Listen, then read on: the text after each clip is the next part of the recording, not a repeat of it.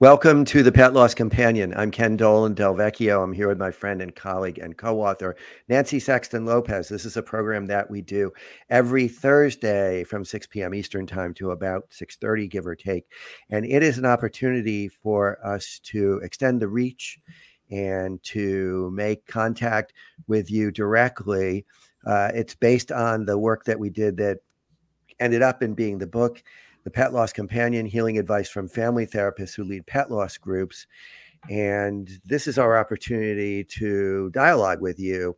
And so, a lot of what we do on this program is we read letters, your stories telling us what's happened with your pets and then we give some commentary on them we give some some thoughts and so you can reach us as follows. You can reach me at kenddv at gmail.com. You can reach Nancy at n saxton lopez at csmpc.com. That's N S A X T O N L O P E Z at csmpc.com. And you, when you write to us, if you share a story, a personal story, let us know if we can share it with our audience, both here on the podcast and also in our Substack newsletter. Mm-hmm. And if you will allow us to do that, we'll share what you send to us. We'll share any photographs you send. We won't. We will only share your first name. We don't share last names. And if you would prefer that we didn't, or that we only mm-hmm. share mm-hmm. parts of the story, not others, that's fine too. One or both of us will respond to you in any case with our thoughts on what you've written to us and also that that we you know we our responses on the substack are there too. Our responses are there yeah. too as well. Thanks right. for that. And and so you can also send us recommendations for topic uh, recommendations for a guest whatever you think might be useful for this audience. Please uh, share us your share with us mm-hmm. your thoughts. We as i said we just started a substack newsletter. You can find it at pet loss companion conversations substack.com there is a $5 monthly subscription fee this is a new facet of the work that we're doing and it's it's something that we're doing that we we know that some people like to listen to the videos mm. or like to just hear the audio and some people might gain from reading the notes that are sent to us and mm. our responses and seeing the photographs and also it's a way for us to make a little bit of income from the work that we're doing so that is a new facet of our work. You can also support us through Venmo, through PayPal. All of this that I'm saying in the beginning here is in the description that accompanies either the, the live broadcast or the rebroadcast or the audio broadcast on one of the podcast outlets. This program is a friend of Dakin Humane Society in Springfield, Massachusetts. Dakin does a whole bunch of great things that help people and companion mm-hmm. animals and offer a lot of support for the for the bond between us. Mm-hmm. One of the programs that they offer is a cost-free pet loss Zoom support group that I facilitate. Cost free. It's cost free to participate in once a month from six to seven thirty P, uh, p.m. Eastern time on the second Tuesday of the month. So it's actually this coming Tuesday, the mm-hmm. 9th and the RSVP link is in the description of our program. And also, if you're if you're interested in joining us, please RSVP soon because we put a cap on attendance because it's been really well attended. And we'd love to have you there, but please do sign up early so that you can be with us. And also keep in mind that you can you can zoom in from anywhere. There people are zooming in from across the country, across mm-hmm. the world. We're hearing from very different, very different perspectives because people come from different standpoints countries. when they come mm-hmm. from different parts of uh, the country and the world. It's very been very enriching. Please consider subscribing on YouTube as well. And there's a link to do that if you're not, in fact, watching the program on YouTube. Doing that affects the algorithm in a way that allows people to find the program more easily and also if you like the program and you can give a thumbs up and you can write a little comment that would be tremendously helpful to all of that makes the program more readily accessible to people mm-hmm. who are looking for support with pet loss and finally before we go into tonight's content i'd like to sh- tell you that we have a, an affiliation with a business that creates these really beautiful plaques these granite plaques that are finely crafted the business is called Bereave. And if you buy a plaque from Bereave, which you can use mm-hmm. either as an outdoor marker or as a marker where you might keep mementos of your pet inside, then you will also be giving a measure of support to us for the work we're doing on the program. And so there's the plaque that we asked them to send us an example because we wanted to make sure that we were promoting something that we would see as valuable ourselves. Oh my God, it's really, heavy. It's beautiful. It's heavy. It's substantial. Beautiful. It's very well engraved. So mm-hmm. if this is something that would be helpful to you, then please consider using the link that is attached to our program. And Nancy, now you want to get us started? Yes. So we have two stories tonight. Um, the first is um, Anna's story about her Finn. Now, this is a, a difficult situation, and we've had this over time a few times on our podcast. But she needed to euthanize her beautiful Finn for um, behavioral issues. And she was so incredibly heartbroken about that. Um, but Ken's going to share that um, story with you guys. And then I'm going to talk about Hailey with her beautiful Piper and, and, and that heartbreaking, heartwarming story. They're all heartbreaking. They're all heartwarming. But Ken, uh, yep. it's on you. Right. And here is a picture of Finn. And here is, if I can find it, a picture of Finn and Finn's sister, Haku. Haku. So both of these dogs were part of the same family, mm-hmm. and uh, they're they were part of Anna's family. Mm-hmm. So let me get started here.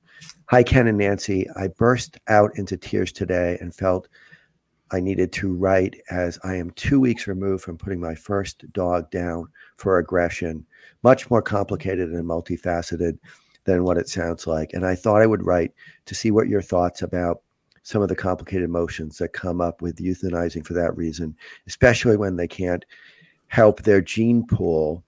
How to reconcile that with my profession? I'm a physician, and how to reconcile that with my faith as a Christian. The pain is breathtaking and more complicated than anything I have experienced when losing a human. Thanks for listening. I'm sending two pictures of my large breeds and loves, Finn and Haiku, brother and sister, Anna. So Anna sent a note uh, in addition to her email, and so I'm going to read that. Dear Ken and Nancy, I'm writing, let me see, I'm writing two weeks after having put down Finn, my first dog, and I'm trying to process all of the complex emotions that come with grief.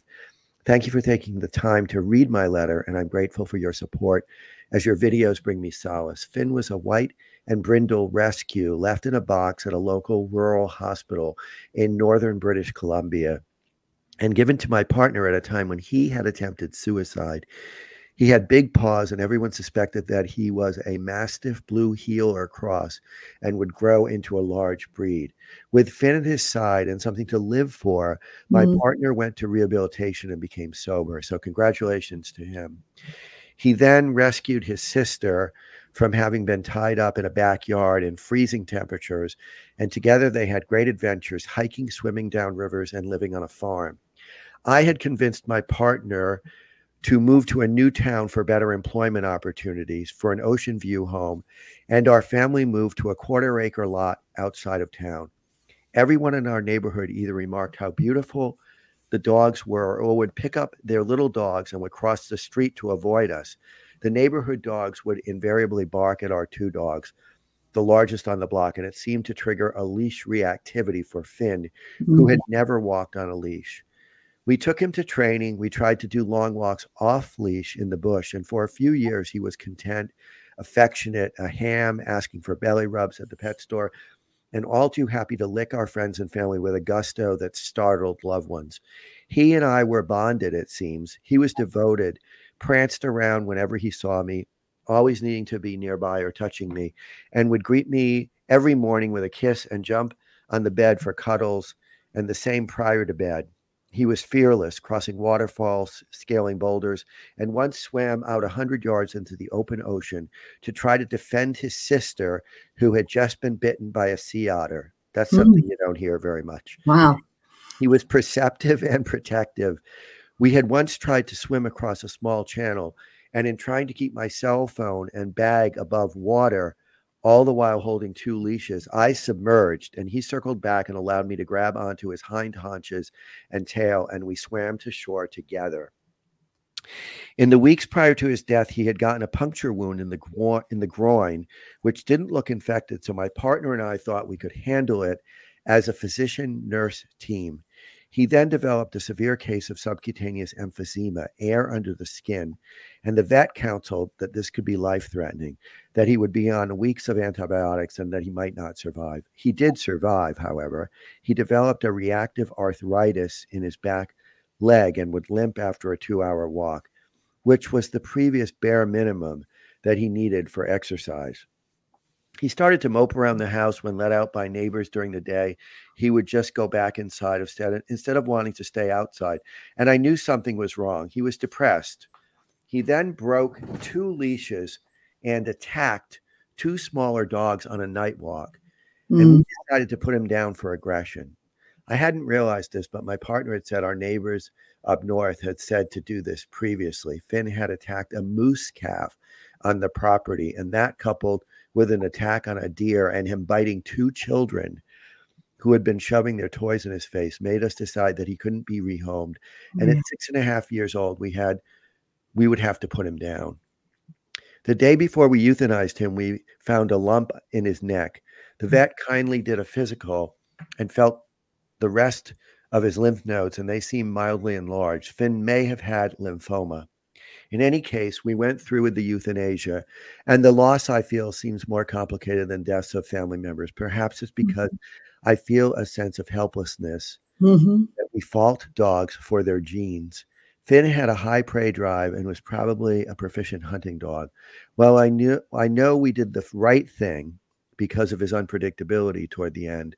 This was hard for me as a physician, wherein our first instinct is to save and preserve life. Right. This has been difficult to reconcile with my faith as a, as a Yeah. Christian, Yeah. as thou shalt not kill, let alone one that looks up to you with such love, such innocence. And finally, it's been hard not to ruminate about what ifs. What if I had never moved him from the farm? What if I had insisted that my partner never walk in the neighborhood due to the risk of him attacking dogs? What if we had discovered the cancer sooner and we could have and we could have treated his lymphoma? The pain has been breathtaking. I'm miffed at my neighbors for their judgment without knowing the whole story Yeah. and I'm not sure what to do next. Thanks for listening.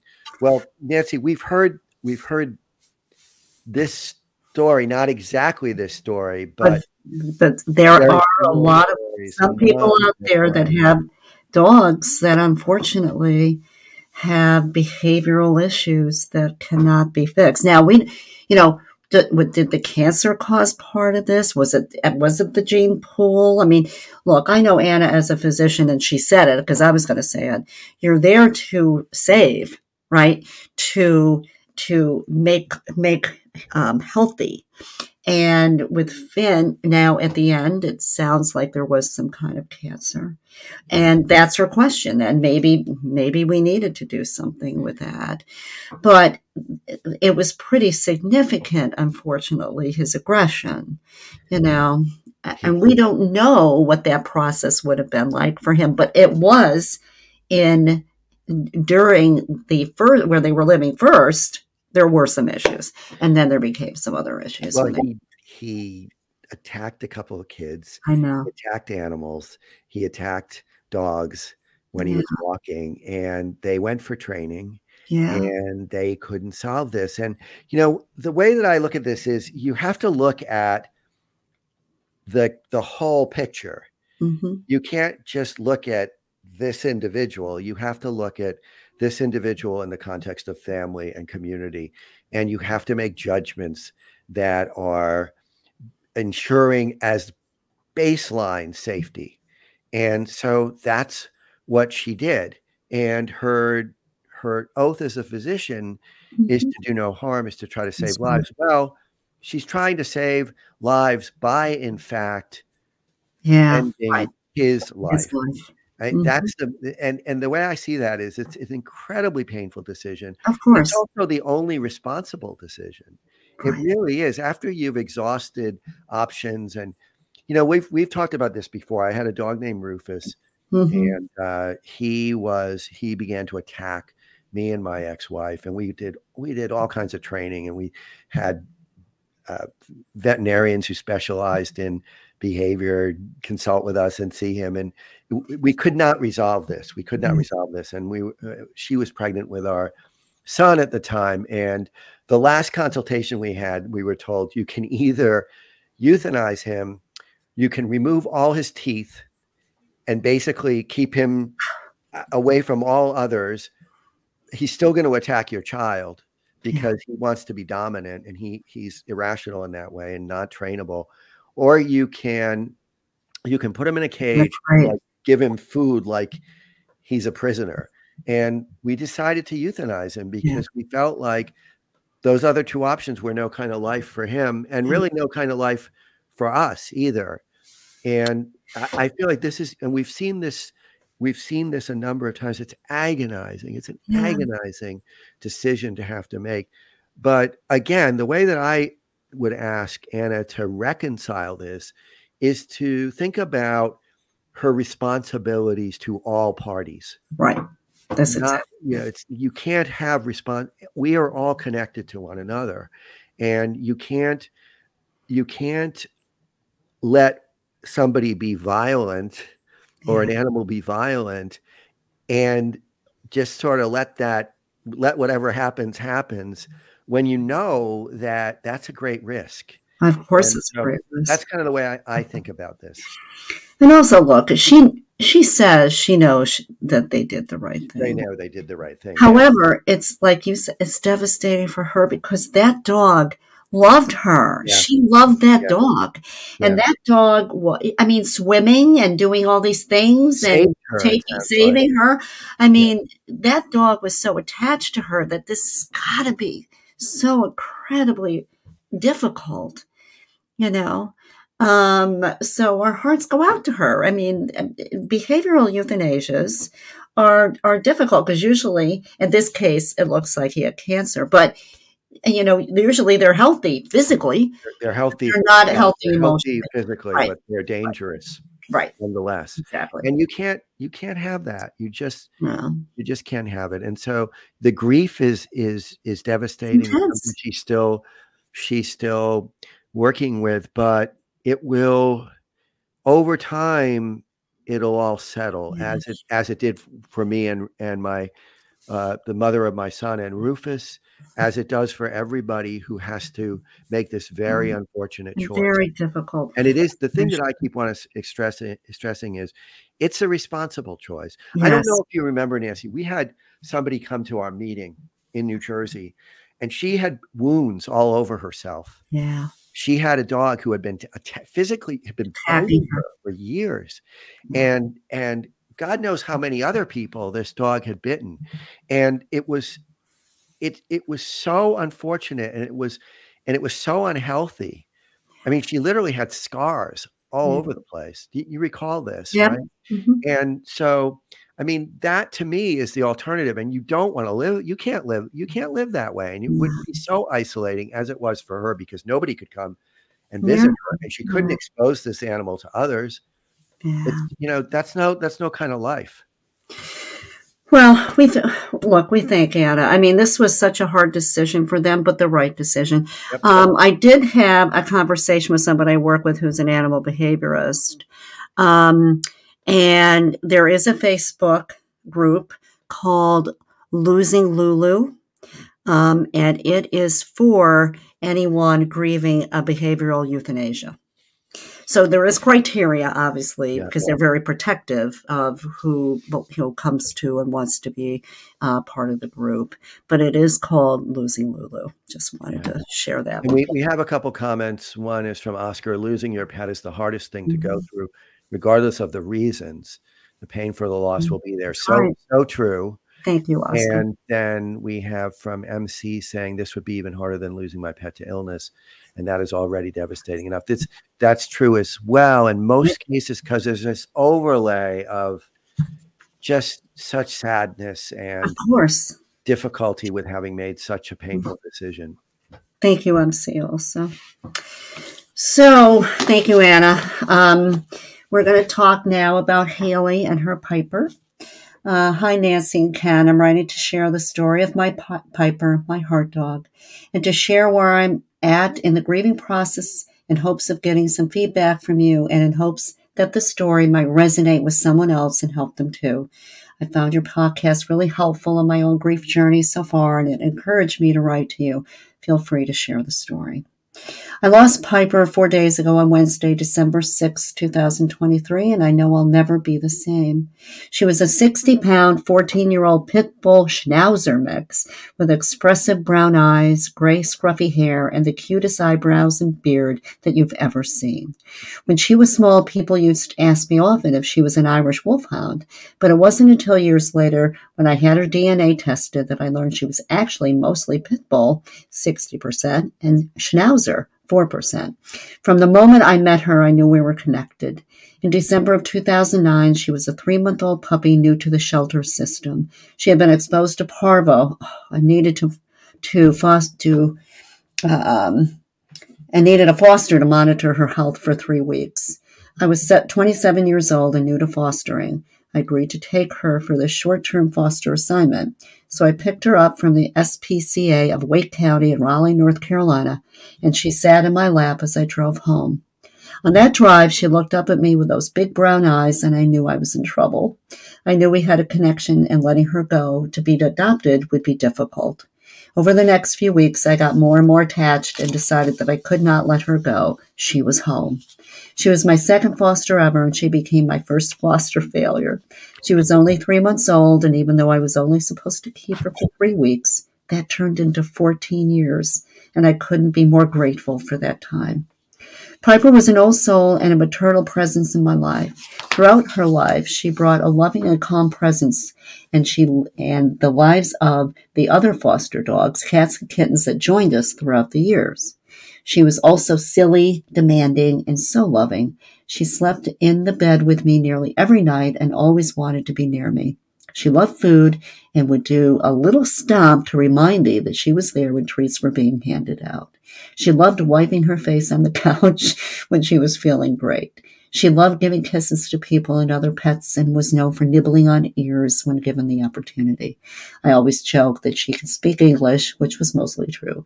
She would do her best to talk to me when she needed something, like help retrieving a bone that had fallen under the couch or a subtle demand to let her lick my plate after a meal. She was gentle and kind and always a positive part of my life. When Piper joined my family, she was my first dog, but I had three cats, whom she quickly grew to love. She welcomed many foster pets into our home over the years, and there were a few that stayed with us and also became part of the family. Because of her maternal nature, all of the baby pets I fostered over the years gravitated to her, and she loved it. I'm blessed with so many pictures of foster kittens and my very nervous chihuahua cuddling with her. Even though I love and loved all the pets that have come into my life, None of them compare to the connection and the love I have for Piper, and vice versa. She is my heart dog, my scruffy soulmate, my monkey. At 13 years old, Piper had some arthritis, which was being treated, but was otherwise in good health. Then, all of a sudden, in June of 2023, she briefly collapsed in our yard. My wife, who is a registered veterinary technician, and I both saw this collapse take place.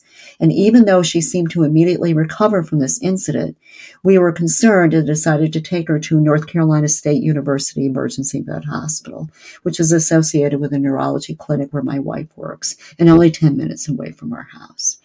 There we found out Piper had a serious heart condition called dilated cardiomyopathy, and her heart rhythm was still beating irregular in VTach. She was hospitalized and in the ICU for two days while they tried to find the right combination of medications to get her heart rhythm to stabilize. It was incredibly scary not knowing what the outcome would be and the feeling that this serious medical issue came out of nowhere.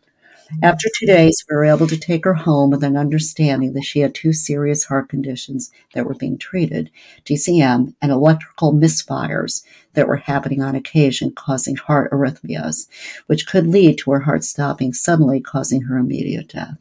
This was a really scary proposition, but we were assured this was a quick and painless way to die, which um, was scary to hear, but also somewhat comforting. We were hopeful that we could have more time with her with the help of medication. For four months, Piper seemed back to her old self, happy, eating well, silly, everything we had hoped for. Then she had another incident where we knew her heart had a major misfire. So we went back to the vet school where we learned her condition had worsened. We increased and changed some medications and went back home. Then the day after Thanksgiving, our worst nightmare happened. Piper's heart stopped. She collapsed at the top of our stairs, cried out for a few seconds, and then went limp. My wife and I saw this happen and jumped into action. We were running on pure adrenaline. We scooped her up, put her in the car, and my wife did CPR in the back seat while I frantically drove to the ER. In what is basically a miracle, my wife was able to get her heart back in the car on the way to the ER. ER staff met with us a car, with a cart outside and were able to quickly stabilize her.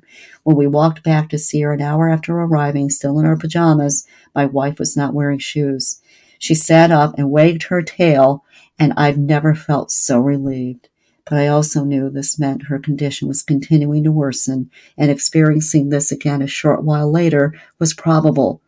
Medications were adjusted again, and we took her home later that afternoon.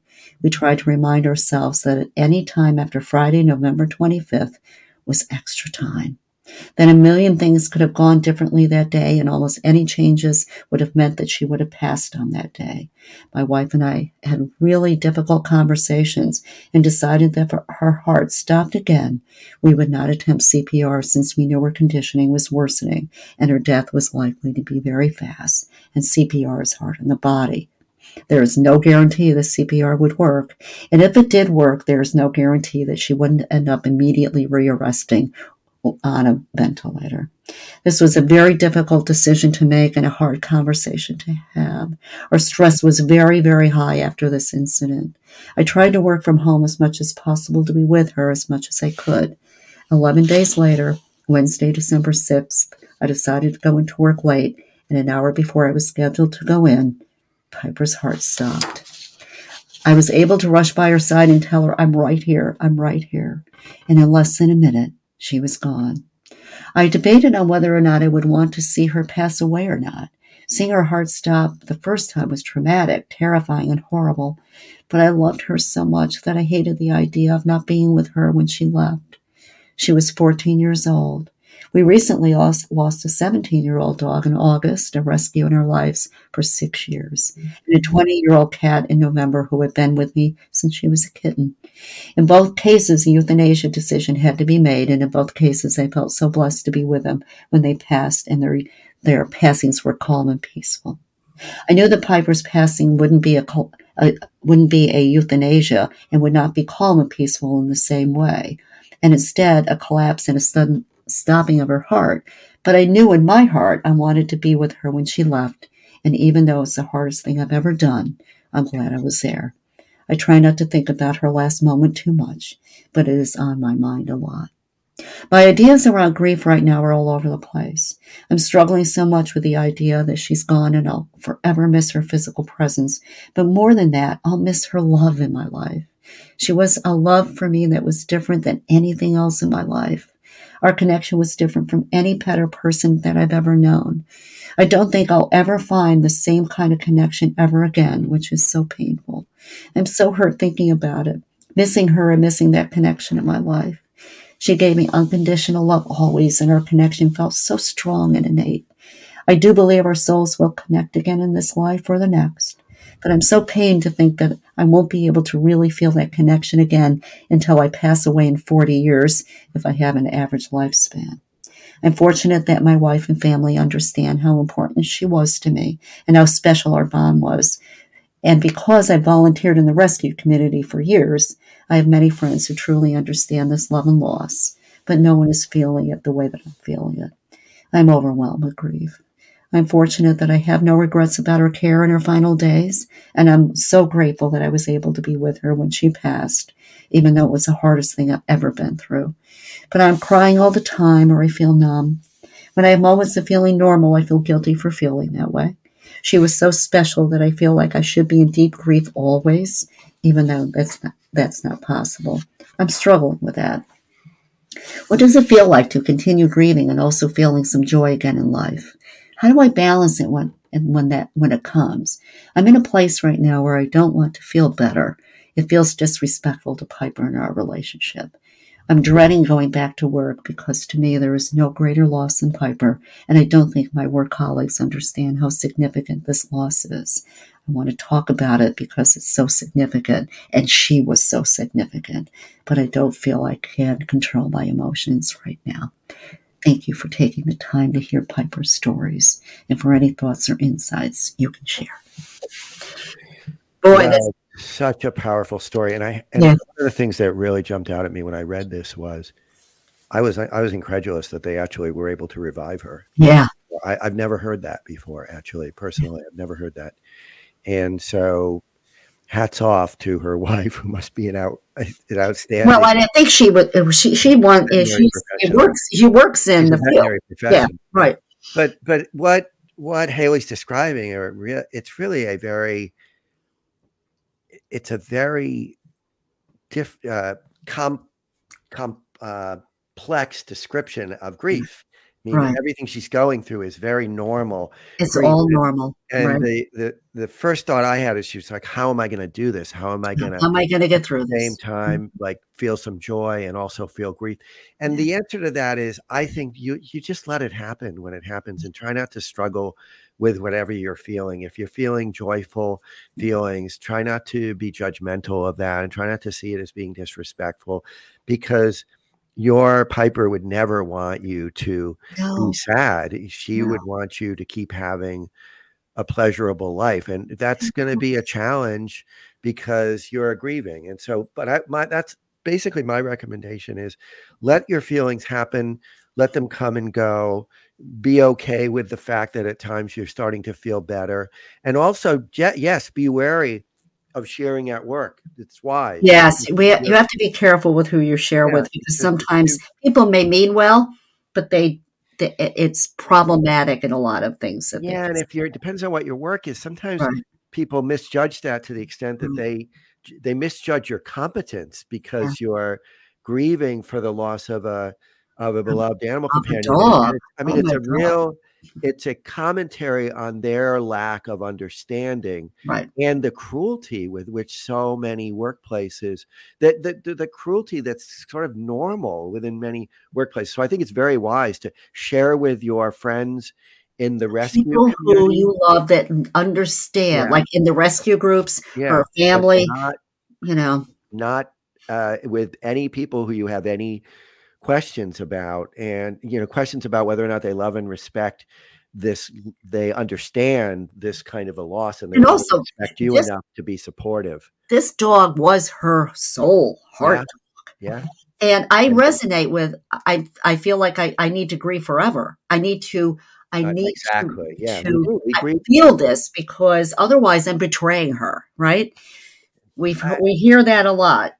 We mm-hmm. don't we don't ever really stop grieving. We we hold the grief in a way that's not so debilitating over right. time. But Isn't to love, to love and to lose is to have grief that you carry with you. I mean, there I think about my lost beloved animal companions every day. Yeah, every day. It doesn't, it doesn't, destroy me, but I think about them, and it, yeah. you know, certain Part things happen where I pass a certain area, or the, some mm-hmm. of them are buried in our in our yard, or we have mementos, plants that you've given mm-hmm. us in commemoration of our mm-hmm. chihuahuas, and I feel gratitude and I feel a pang of sadness, and that we just live with our we live with our grief. We live with our grief.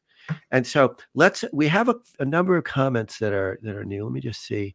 So we have Oscar gave us. Uh, we thanked Oscar and he wrote back, "You're welcome. I lost my Jerry on November 5th. Uh, we're sorry. So sorry about that." And then he wrote mm-hmm. again, "Thank you for providing places." Like this, where we can meet other people that have been gone through the, gone same. through the same kind of painful process and we have Grace under fire. I'm struggling just like Hailey is struggling over the loss of Piper. There is always that one dog. That one dog, right? Yep, your heart dog when the bond can never be replicated. Uh, and one of the things I'll say, sometimes we have more than one.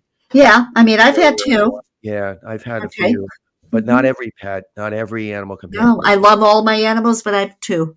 art books. And we have from Ryoshan Yamakita, oh, Sweet Piper. She looks like very much like my son, 17 year old Schnauzer mix. Oh, so nice. Sending love from Thailand.